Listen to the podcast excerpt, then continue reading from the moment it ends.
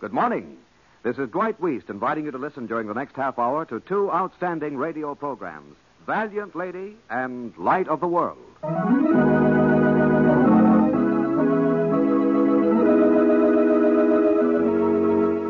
Valiant Lady.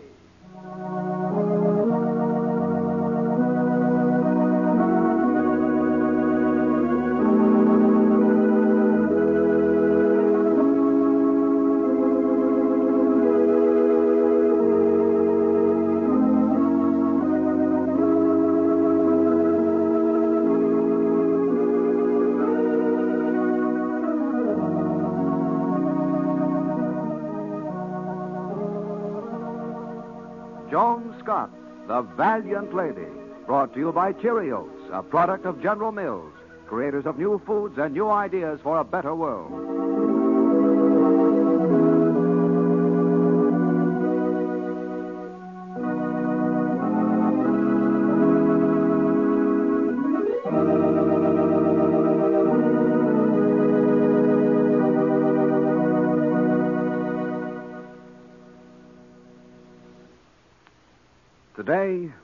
Nation united as perhaps we have never been united before.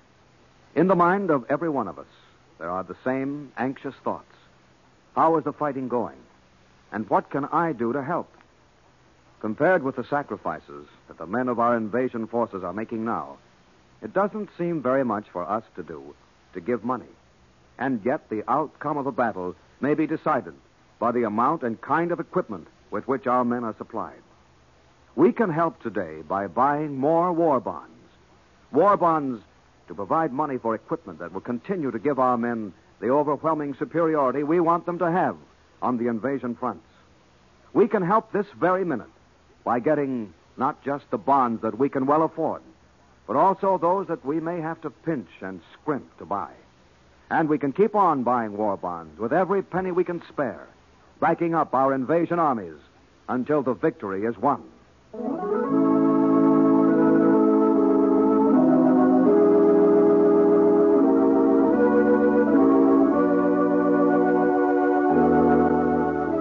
Valiant Lady.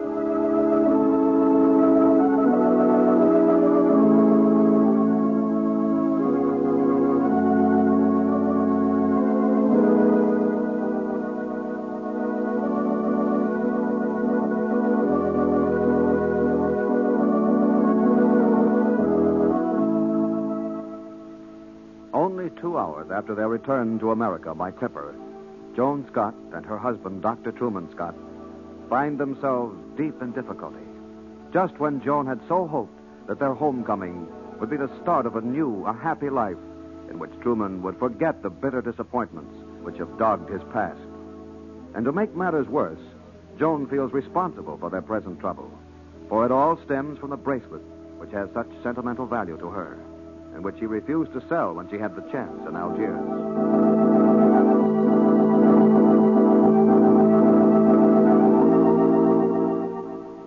But now the magic time is spoiled. Even the exquisite setting of Clarissa Clark's New York Tower apartment, loaned to them for the occasion, can't bring back the spell. In desperation, Joan has rushed across the hall to appeal to her employer, T.R. Clark, the multimillionaire publisher, for help. Instead, she has met a friend of his, Major Colin Kirby, whose quiet air of strength and understanding is at once reassuring and disconcerting.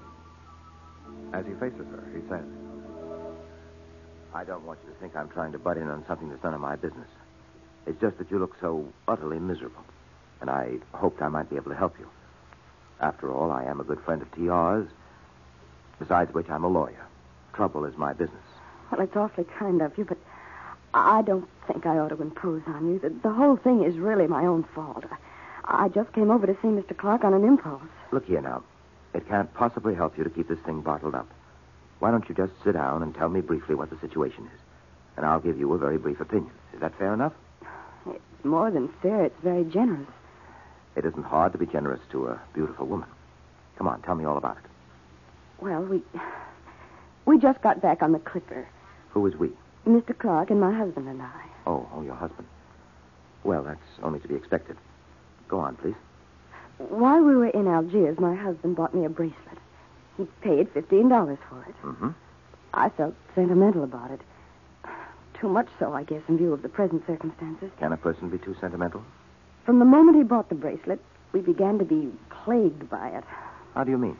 Well, there was a woman living there in Algiers, married to a Swedish nobleman named Ansgard. She developed quite a fixation on my bracelet. I suppose I should have suspected something at the time. You see, she offered quite a large sum of money for it. How large? Uh, you'll have to forgive my direct questions. It's a habit we lawyers have. A thousand dollars. For a $15 bracelet. Yes. Tubby, my husband, wanted me to sell it. I should think so. Oh, I should have listened to him. He's not a bit money conscious. It's never made the slightest difference to him. He simply must have sensed that something was wrong. But I, I was stubborn. I didn't want to give up my bracelet. well, what makes you laugh? Do you always champion your husband like that? What do you mean? Nothing. Go on, please. Well, anyhow, we we returned home and we were so happy to be here. Everything seemed so wonderful. Mr. Clark's sister even loaned us her apartment across the hall from here for a day or so. Clarissa.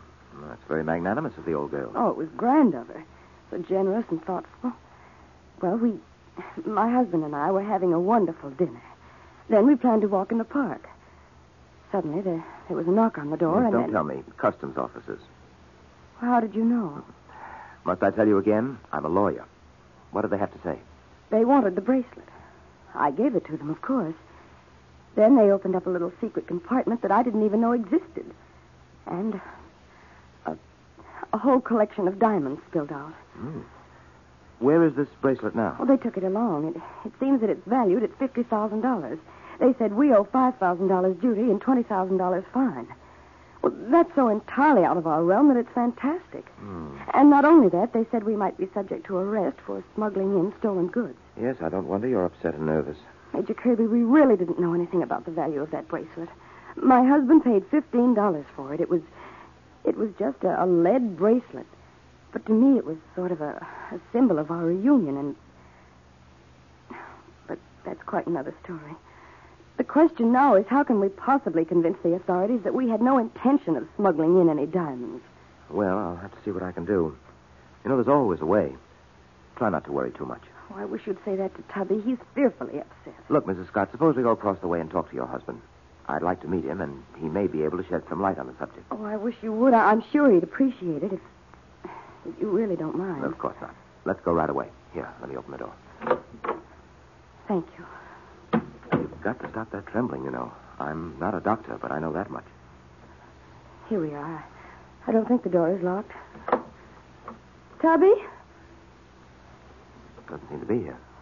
He, he must be. He wouldn't have left at a time like this. We've got to find Now, him. Now, take it Tubby? easy. Oh, Tubby. Just a minute, Joan, darling.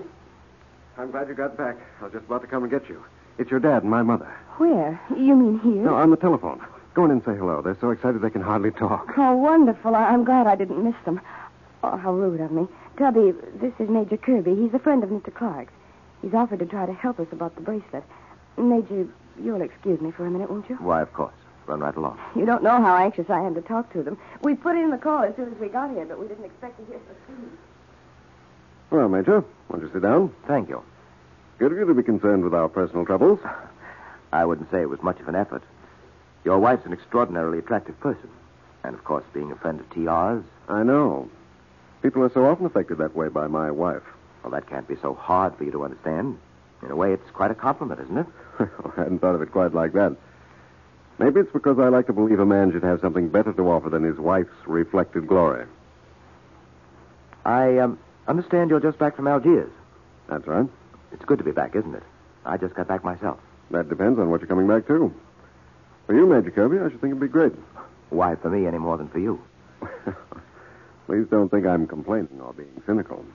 Just trying to be realistic.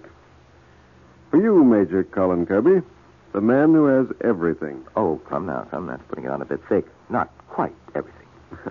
Think I don't know? Even though I have been away for two years. I remember your name. I've seen your picture in the papers. You aren't exactly a nonentity, you know. Ask any mother with a marriageable daughter. She'll tell you about your wealth, your social position, and even your fame as a lawyer. Now I know you're giving me a ride. And what about you? That's just it. What about me? Dr. Truman Scott, a young man of promise. That was some years ago. Whatever became of him? He failed, Major, right along the line. What do you think of that? He likes to blame it on bad luck, on unrelenting fate. Actually, you can chalk it up to bungling. Not much of a picture, is it? Oh, I don't know. From the way you tell it, at least you sound consistent and certainly haven't lost your sense of humor. And certainly you have one thing to be very grateful for Well, what's that? a wife who worships the ground you walk on. Joan. That's what's got me nearly crazy with worry over this mess. You see, I expect to be in the Army in a few days. Providing this can be cleared up. Yes, well, I'll do everything I can. I promise you that. I know what it means to you. You see, my position is just the reverse. Oh, what do you mean? I expect to be retired from the Army. Matter of a wound I collected in the Pacific.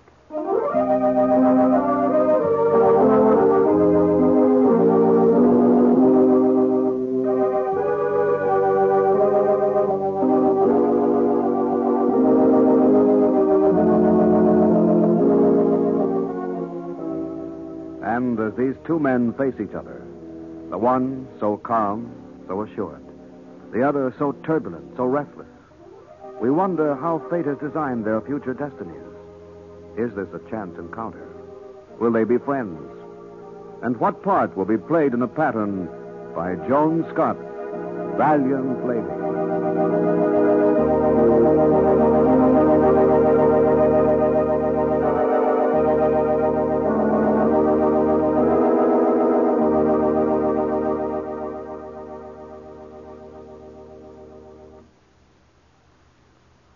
This time of deep national anxiety, there is one thing we can all do to help our men who are fighting now on the invasion fronts. We can buy more war bonds. Money we spend for war bonds will help to give our men the assurance that we're standing back of them in every way we can. And we ourselves will have the comfort of knowing that our money will give our men the vast superiority in arms and equipment that we all want them to have. A superiority that may save their lives and help to hasten the end of the war. Until the fighting is over and the war is won, buy more war bonds.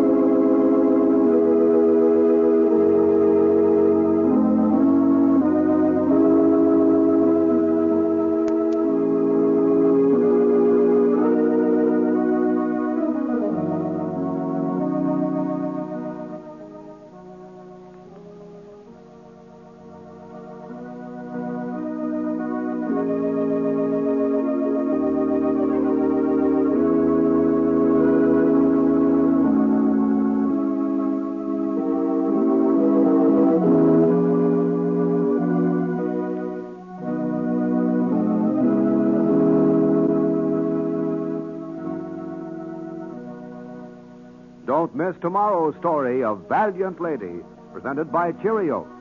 This is Dwight Weist saying goodbye until then, and inviting you to listen to Light of the World, which follows immediately.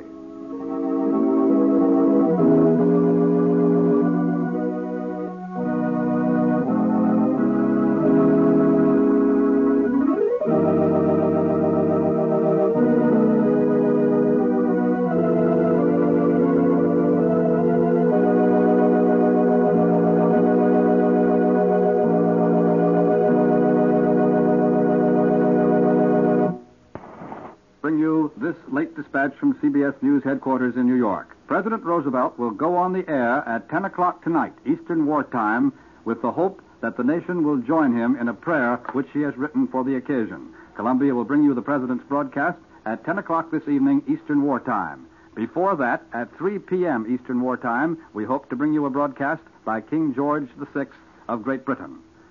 This dispatch has come to you from CBS World News we resume our scheduled programs.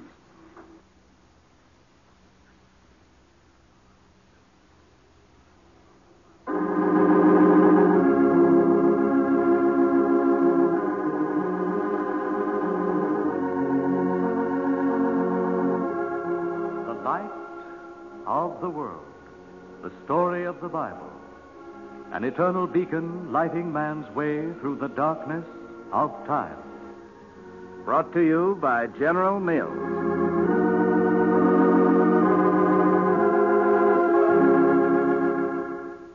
You know, now that the invasion is actually underway, I don't believe there's one of us who doesn't feel a deep personal obligation to every man on the invasion front.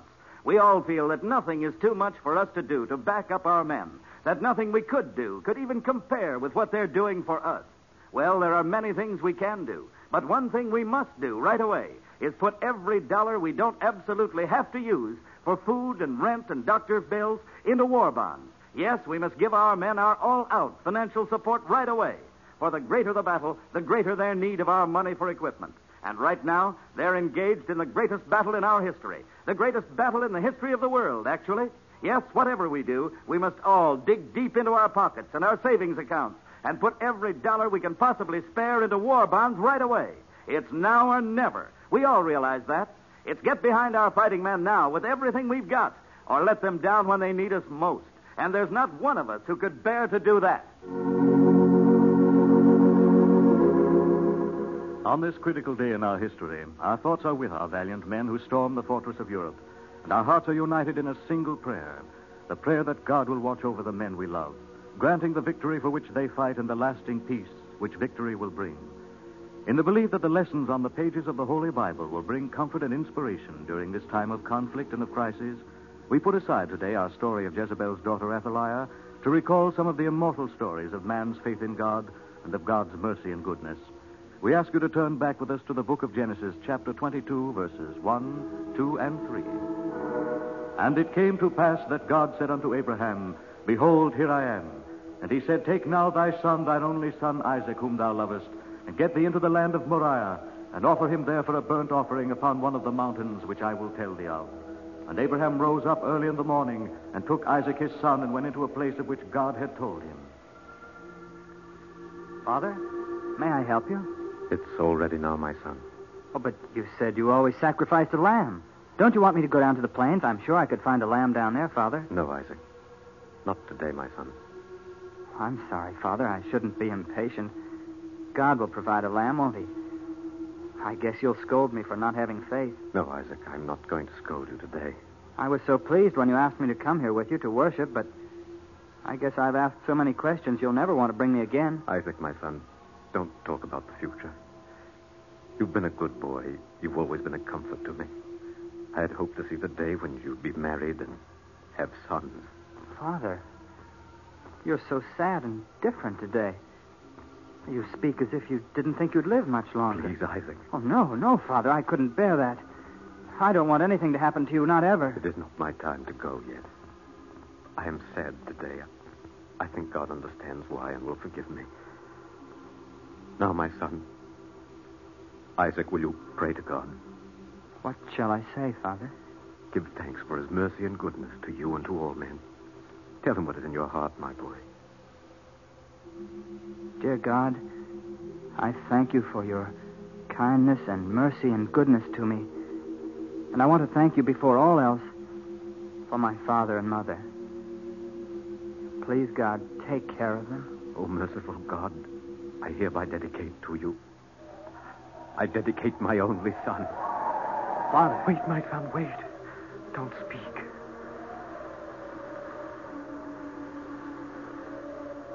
I thank thee, O God. You have sent a ram into the wilderness for the sacrifice. It is not to be my son. Come, my son, let us kneel down here together before the altar and pray. For God is indeed merciful and good. And the angel of the Lord called unto Abraham out of heaven, and he said, Lay not thine hand upon the lad, for now I know that thou fearest God, seeing thou hast not withheld thy son, thine only son, from me.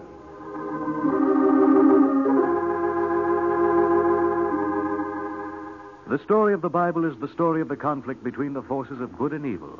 Hitler is not the first pagan tyrant who has declared himself greater than God, commanding all men to serve him as slaves. At this time of invasion, when God fearing men march resolutely against the forces of darkness, it is comforting to remember that evil has never triumphed, that might has never made right. Three thousand years ago, another pagan tyrant believed in his vanity that he and the people of his nation could be masters of the world. Meneptah, Pharaoh of Egypt, had enslaved thousands of God fearing men and women.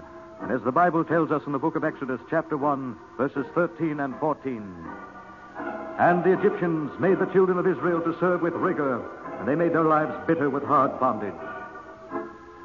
The descendants of Jacob endured unspeakable suffering in Egypt, for a madman ruled, a madman who stirred his people to insatiable lust and violence by his words of hate. I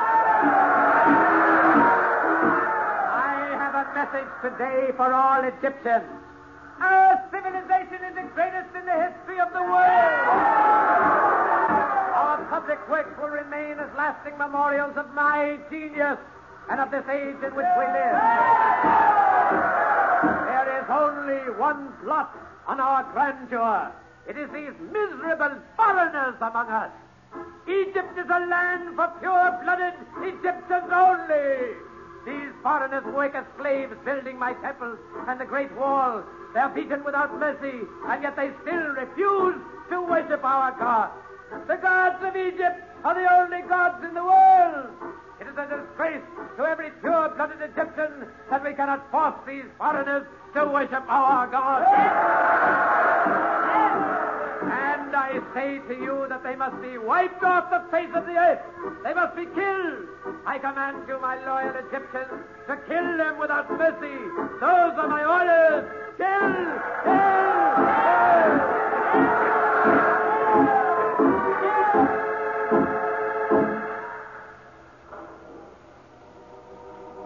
The children of Israel sighed by reason of the bondage, and they cried. And their cry came up unto God by reason of the bondage. And God remembered his covenant with Abraham, with Isaac, and with Jacob. And the Lord said, I have surely seen the affliction of my people which are in Egypt, and have heard their cry, for I know their sorrows.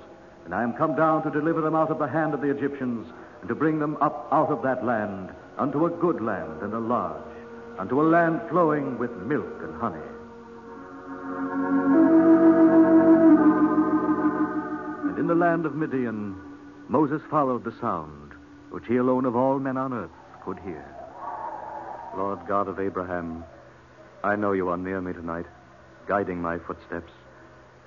I know that this mountain shall be called Horeb. It is the mountain of God.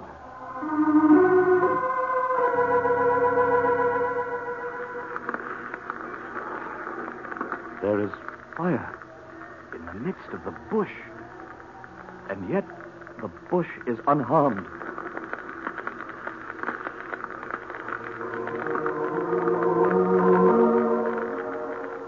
Now Moses came to the mountain of God, even to Horeb. And the angel of the Lord appeared unto him in a flame of fire out of the midst of a bush. And he looked, and behold, the bush burned with fire, and the bush was not consumed. And when the Lord saw that Moses turned aside to see, God called unto him out of the midst of the bush and said, Moses, Moses. I am here, O Lord God. I am here.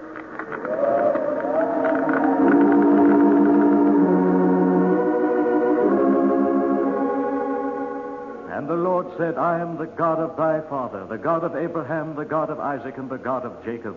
And Moses hid his face, for he was afraid to look upon God.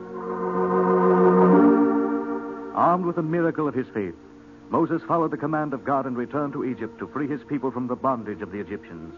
It was not an easy task, but through the ages, the story of the Exodus has been an inspiration to the enslaved people of the world. There were dark years filled with suffering and hardships ahead of them, but the people who had followed Moses into the land of Canaan were courageous. And though many of them faltered, there was always a man whose faith was strong, a man who kept the flame of faith and courage and hope burning through the darkness of the centuries, until at last a great and free nation was built, a nation of God fearing people ruled with justice and mercy by David, the shepherd king of Israel. Down through the ages, the Psalms of David had comforted and inspired all men and women in hours of trial and suffering.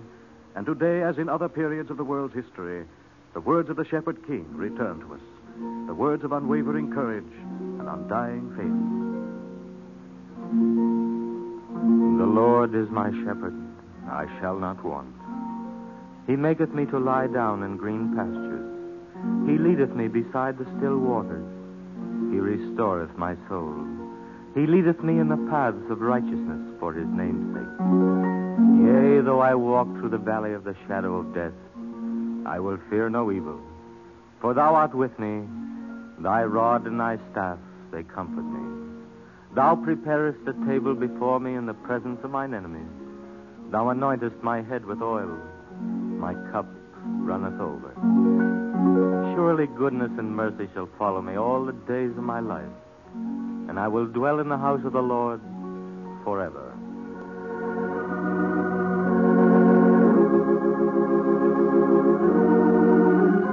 Each of us today, the words of the 23rd Psalm have a special meaning. A promise that the forces of evil will be crushed. A promise that the word freedom, which has nearly lost all meaning in these dark years of Nazi persecution, is alive and real again. Freedom lives today because soldiers of the United Nations, armed with powerful weapons and with the knowledge that their cause is just, are marching surely and inevitably to victory. And as they advance on this first day of invasion, our prayers go with them. And out of the past comes the echo of David's unwavering faith in God. Yea, though I walk through the valley of the shadow of death, I will fear no evil, for thou art with me. Thy rod and thy staff, they comfort me. Surely goodness and mercy shall follow me all the days of my life, and I will dwell in the house of the Lord forever. Now, with the invasion so much on our minds, naturally we're all talking about it. It's the most important thing in our lives. But please, when we talk, let's remember this careless talk costs lives. Our enemy is clever. He hopes we aren't. He hopes we'll tell in a bus or a restaurant or to someone who'll repeat it some little piece of information he wants. He hopes we'll talk about our letters from men in the service and repeat what they said. And those of us who are in war work, yes, he hopes we'll let out some of the things we know about our work. Well, let's fool him, please. The enemy has big ears. He hopes we have big mouths. Let's show him he's wrong. Let's think before we speak. Let's remember that careless talk costs lives.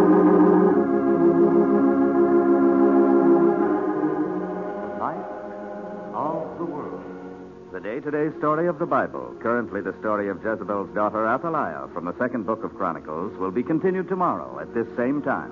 This is Ted Campbell inviting you to be with us then.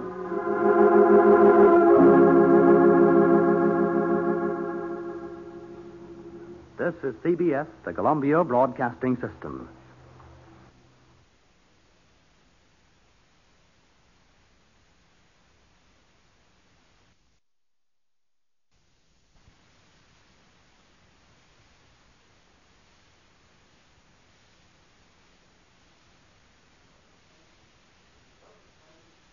Welcome, friends. You've come to the open door, and the makers of royal puddings and royal gelatins invite you to enter and meet Dean Hansen. Come in. Come in. The door is open.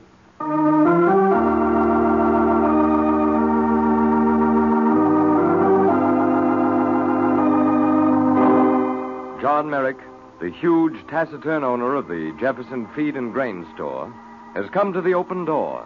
And today he says to Dean Hansen, My mother's 55 and has her own home, and she can work at the books in my store as long as she wants. She's worked for security, and she's got it. And now she wants to throw it all away for the sake of the raggle-taggle gypsies, oh. A new problem for busy Dean Hansen, a queer and unusual problem, begins today at the open door.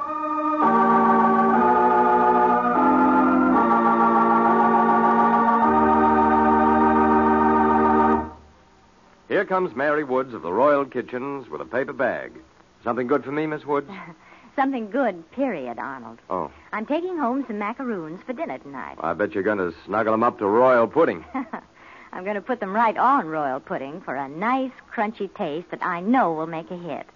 I hope all our listeners will try this easy dessert soon. First, make royal butterscotch pudding, just as the package says, and in that astonishingly quick way. When you're ready to serve it, crush a few macaroons and sprinkle them over the top. And not stingy, but not too thick. And that's all. Royal desserts, all four kinds, are awfully good just as is, but you'll like thinking up variations like this macaroon idea for royal butterscotch pudding. One thing I want you to insist on, though, is always getting royal pudding. There just isn't any substitute for it.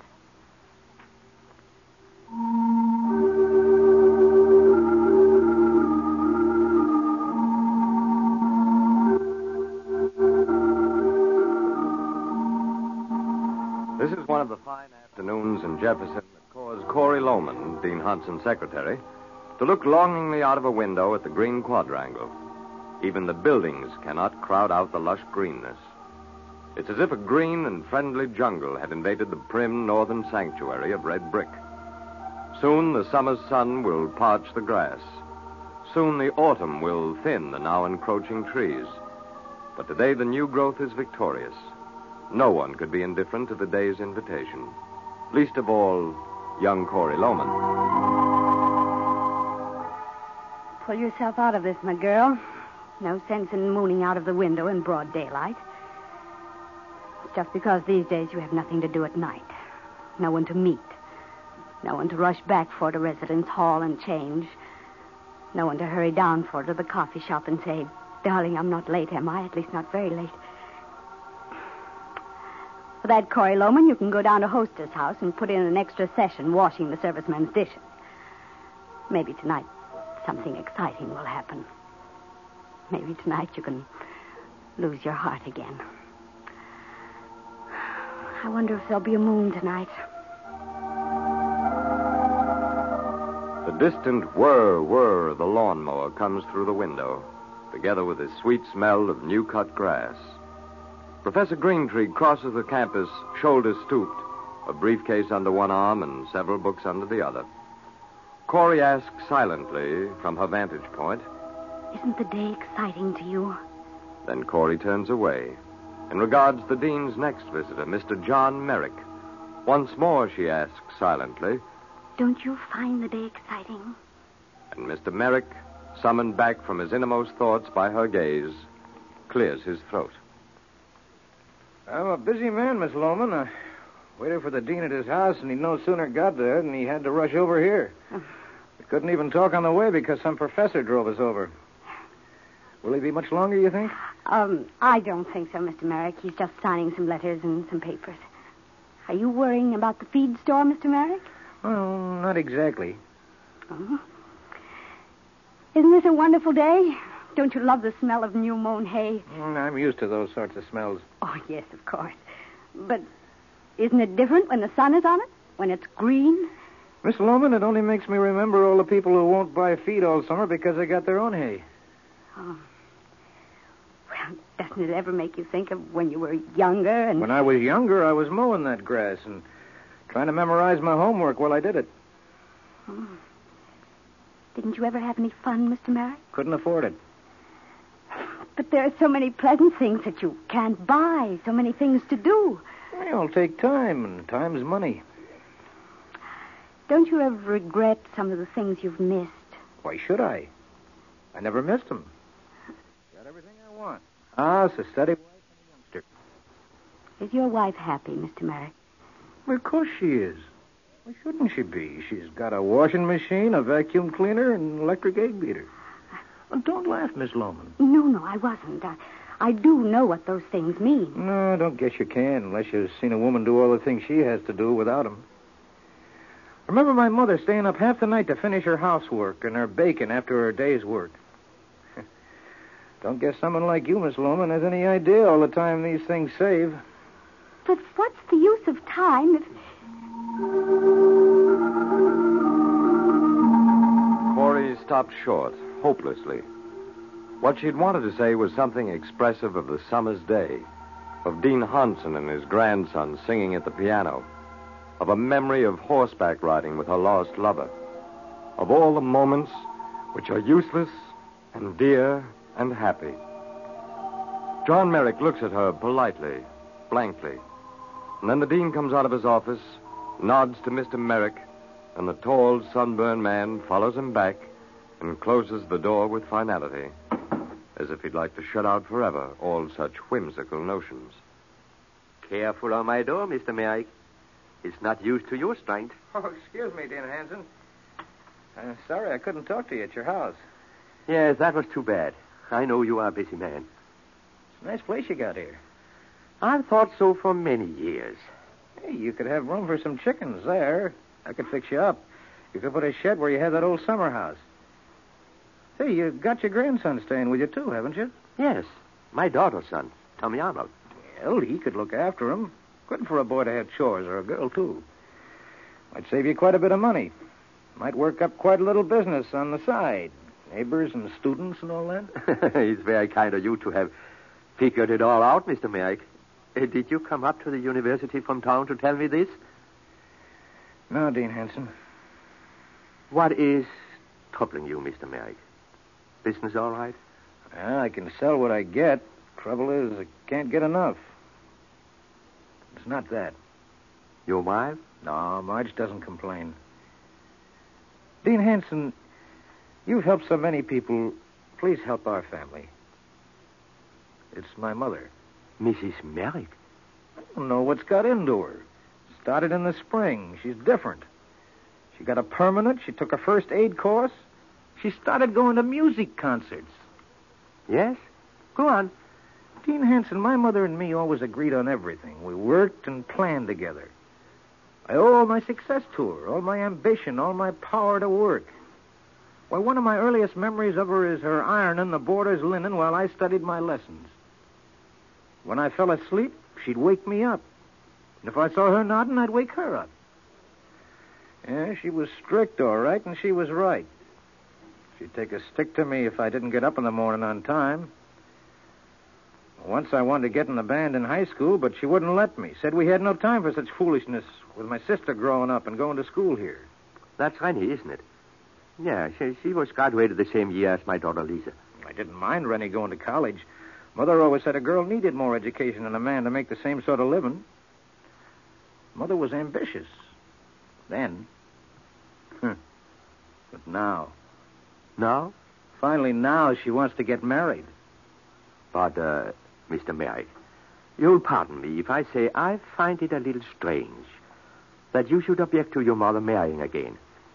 After all, she's a mature woman and should know her own mind. Yeah, but she's 55 and has her own home.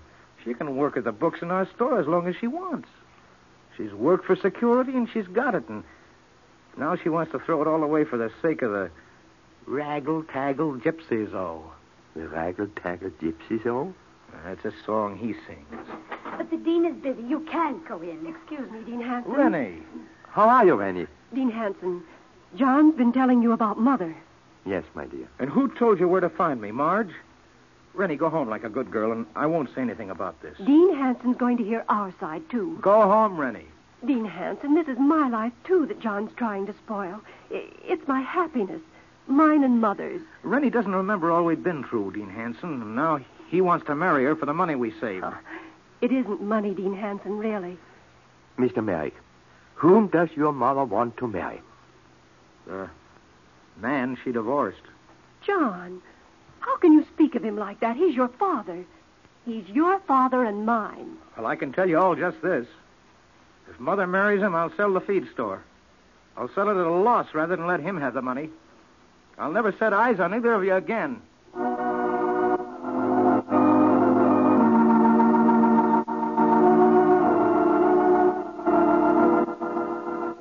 Old childhood enmities, old hurts, stir themselves in the dean's little office.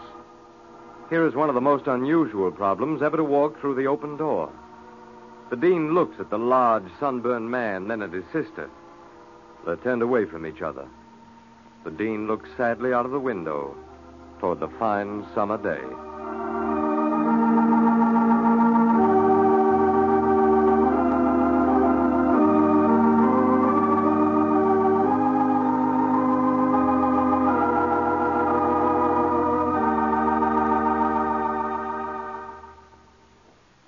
You know, that's true what Mary Wood said about keeping royal puddings on hand.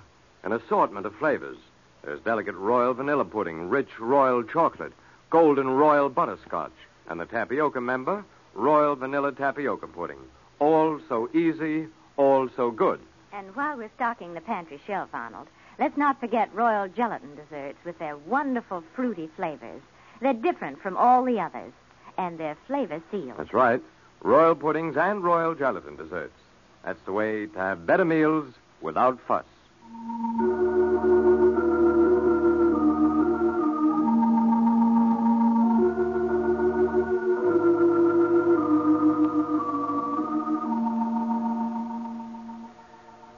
Between us once before. She put you and me on one side and him on the other and chose. Now she'll have to do that again. John Merrick reminds his young sister how their mother once chose them and left his father. He's secure in his mind that she can be made to make the same decision a second time. Be sure to listen tomorrow to The Open Door.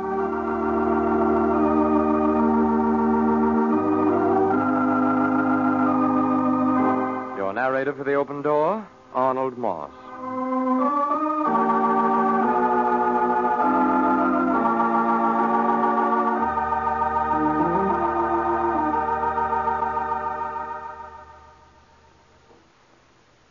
At this season of the year, as the sun settles down to really serious business, we all have the same problem how to cool off. Millions do it the gracious way with iced Tenderleaf brand tea in a tall, tall, frosty glass. Frosty outside, delicious within. It's cooling delight, refreshing, relaxing, satisfying. But take the precaution to get Tenderleaf brand tea, because in iced tea season, flavor is what counts. It's more important than ever. The finer and richer your tea is to start with, the better your iced tea will be. So it stands to reason that a flavor favorite that makes superb hot tea will give you just what it takes to offset the melting ice. Yes, with a big margin of goodness to spare. Get a supply of Tenderleaf brand tea so there's no chance of running out. Have plenty of tea and plenty of flavor. Enjoy it often, with meals and between. Ask your grocer for delicious Tenderleaf brand tea. This is CBS, the Columbia Broadcasting System. Wonder Bread, the bread that's doubly fresh. Fresh when you buy it and fresh when you eat it. Presents Bachelor's Children.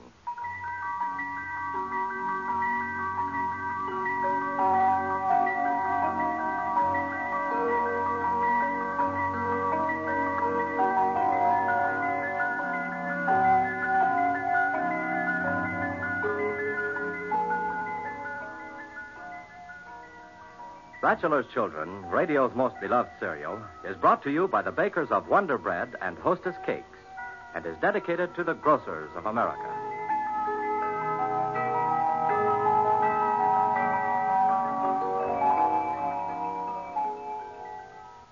Some children don't seem to get ahead very fast. Sometimes they're tired for no other reason than that they don't get enough energy food. After all, a child burns up a lot of energy in school and out. If they could only get it like a car by stepping on the gas, there'd be no problem. But even at that, your child's body is like a motor. Only the energy comes from food instead of gasoline. And instead of a spark plug, the body uses vitamin B1 to help transform food into energy. So if your child needs more energy, maybe all he needs is to eat extra food with extra vitamin B1. And that's just where energy charged Wonder Bread comes in handy to give that extra energy. Because not only is Wonder Bread charged with energy, but it contains extra vitamin B1. Yes, Wonder Bread contains more than enough vitamin B1 to help properly transform it into energy. In fact, Wonder Bread is the only bread with the famous $1,000 vitamin B1 guarantee. And on top of that, Wonder Bread is doubly fresh. Fresh when you buy it and fresh when you eat it. Because slow baked. That is, baked 13% longer than many ordinary kinds for lasting freshness. It tastes swell. Get energy charged Wonder Bread today and serve extra slices for extra energy. Your family will love it.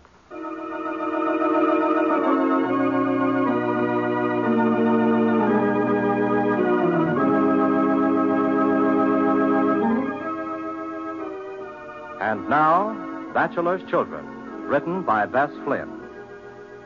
Clem Harvey was indignant and plainly disappointed when he left the Graham house a few moments ago.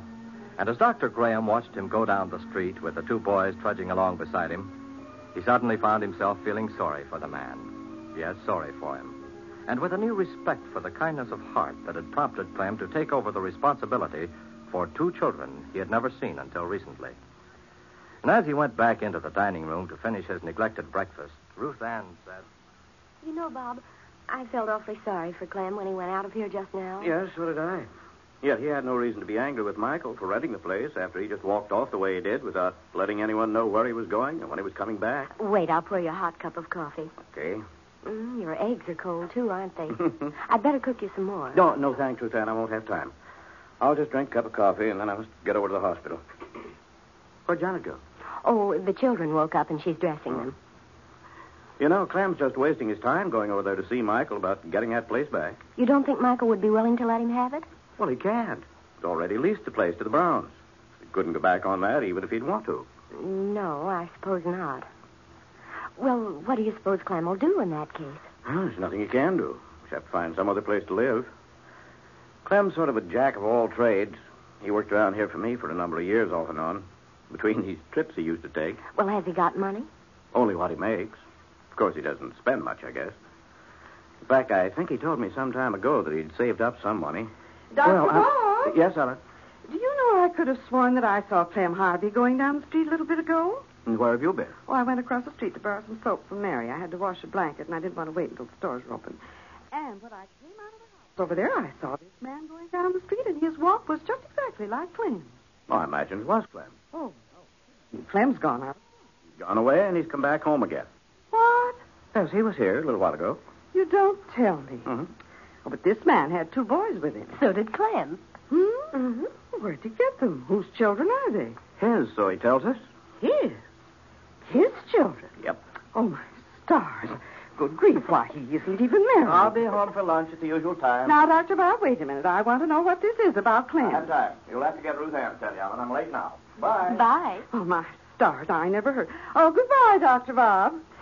Now, Ruth Ann, what is all this about Clem and those boys? When did he get here, and where'd he come from? Well, we were just having breakfast when he came to the door with these two boys. He told Bob they're the children of a man he knew who's in the army, so he brought the boys back with him. Well, I never heard of such a thing. Haven't they got a mother? Yes, but she's very sick and unable to take care of them. Well, good grief. What's he going to do with them? Well, that's just what we've been wondering. Of course, he counted on taking them to that little place of Michael's out in the country. Oh, but he can't do that. The place is rented. The Browns have already moved in. Yes, I know, Ellen. That's what Bob told him. He was terribly upset about it. Well, I don't see why he should be. My stars, he just walked away from that place without saying by your leave or where he was going or when he was coming back or anything. Where's he going to now? Over to see Michael, to see if he won't let him have the place back. Well, I hope not. After I recommended the place to the Browns and they went to all the trouble and expense of moving out there, why, they'd just never forgive me if anything like that came up. Well, now, don't worry about it. It won't. How old are the boys? Clem says they're almost 12 and 14. Well, I vow, that isn't the craziest thing I ever heard of. Him taking two children. Well, I suppose it wasn't a wise thing for him to do. But I think it shows he has a very good heart. Yes, but that's the straight of it, which I doubt. Why? Why do you doubt it, Ellen? Because it sounds to me like it me- might be just another one of Clem's stories. You know how he always was, telling the biggest whoppers about himself and the things he did. No, I didn't know that. But I'm sure he told the truth about this. Because when Janet and I were giving the boys something to eat, they told us practically the same thing. Hmm. What sort of children are they? Oh, they're nice boys. They weren't here long. Well, I give up trying to figure out what that man will do next. Have you all had your breakfast? Yes, we're all finished. All right, I might as well clear up the table now, I guess. Children still asleep? No, Janet's upstairs getting them dressed. You go ahead if you're going to wash a blanket. I'll do up these dishes. Oh, you don't need to. I might as well let them go now until we've fed the children. Uh, well, I'll clear the table. I'll carry some of them out. My stars, I don't know what I'm going to do about that boy. Who? What boy? Dr. Bob. Why, he didn't so much as touch those eggs I cooked for him. That was because Clem came in just when we started breakfast, and Bob stopped to talk to him. Then after Clem had gone, Bob didn't have time to wait while I cooked him some more. Oh, I thought he just left them. He hasn't been eating right lately, and it bothers me. Ruth Ann, What is it, Ellen? I I don't suppose I've got any right to say this, and I know if Dr. Bob would hear about it, he'd say I should mind my own business. Say what? I'd just like to know how long this business is going to go on. Well, I- I don't know what you're talking about. I'm talking about the way you and Dr. Bob are living. Oh, it just isn't natural or right for married people to be living like they was acquaintances instead of man and wife. But, Ellen, you don't understand. Oh, I understand a lot more than you think I do. And I'll tell you this much, whether you like it or not. I should think instead of being so standoffish like you are, even though it's because you've lost your memory, that you'd be proud and happy to be the wife of a man like Dr. Bob. Well, I am, but I. He's a man any woman would be proud to call her husband.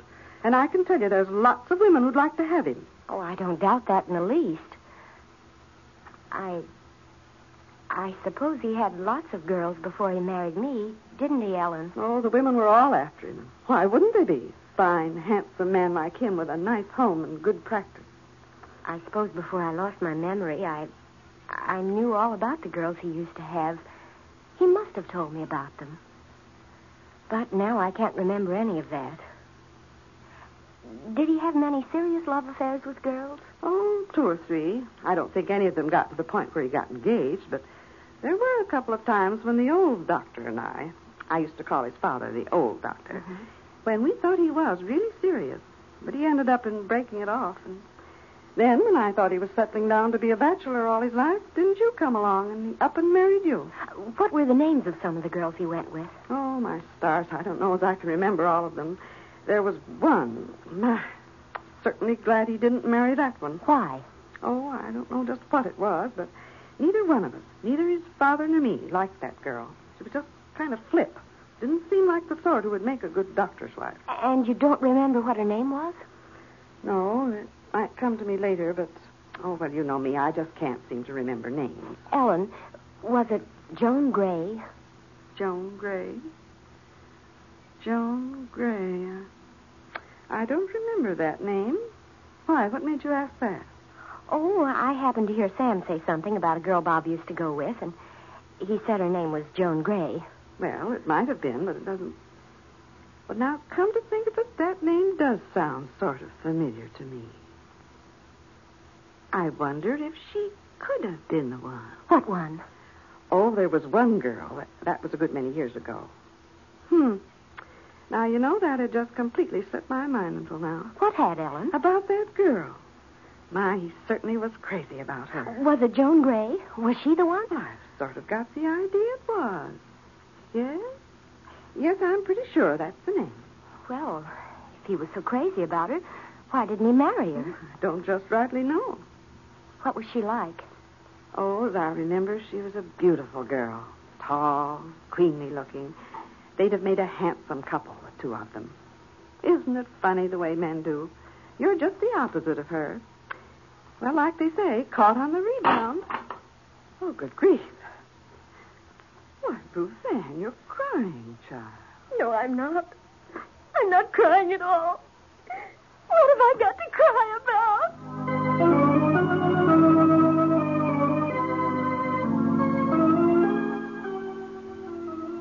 saying this, Ruth Ann puts down the dishes she has in her hands and hastily leaves the room.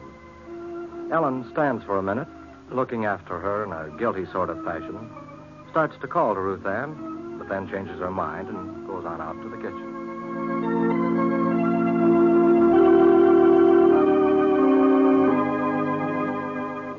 If you don't care how long bread stays fresh, you have no problem. But if you do, listen to this letter from Mrs. P.M. Bacon, 1511 Maiden Lane, Springfield, Ohio.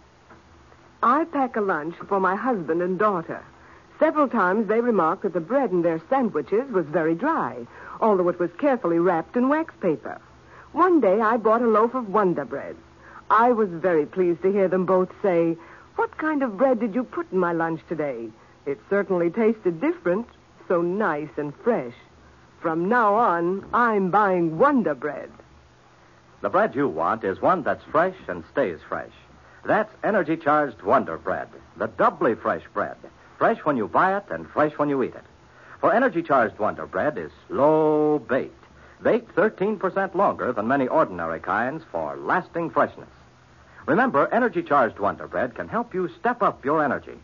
So eat extra Wonder Bread every day for extra energy. Remember, too, please, energy charged Wonder Bread is the only bread sold under the famous $1,000 vitamin B1 guarantee. Yes, every loaf of energy charged Wonder Bread contains more than enough vitamin B1 to help properly transform it into energy. So get energy charged Wonder Bread, doubly fresh, from your grocer today. You'll be glad you did.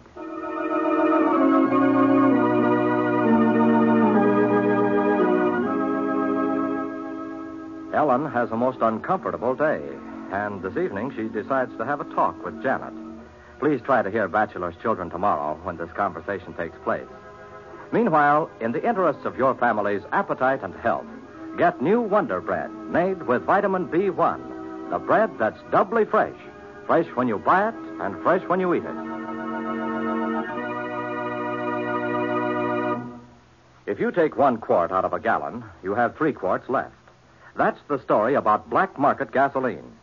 With only so much gasoline, ration coupons are issued in order to divide it fair and square.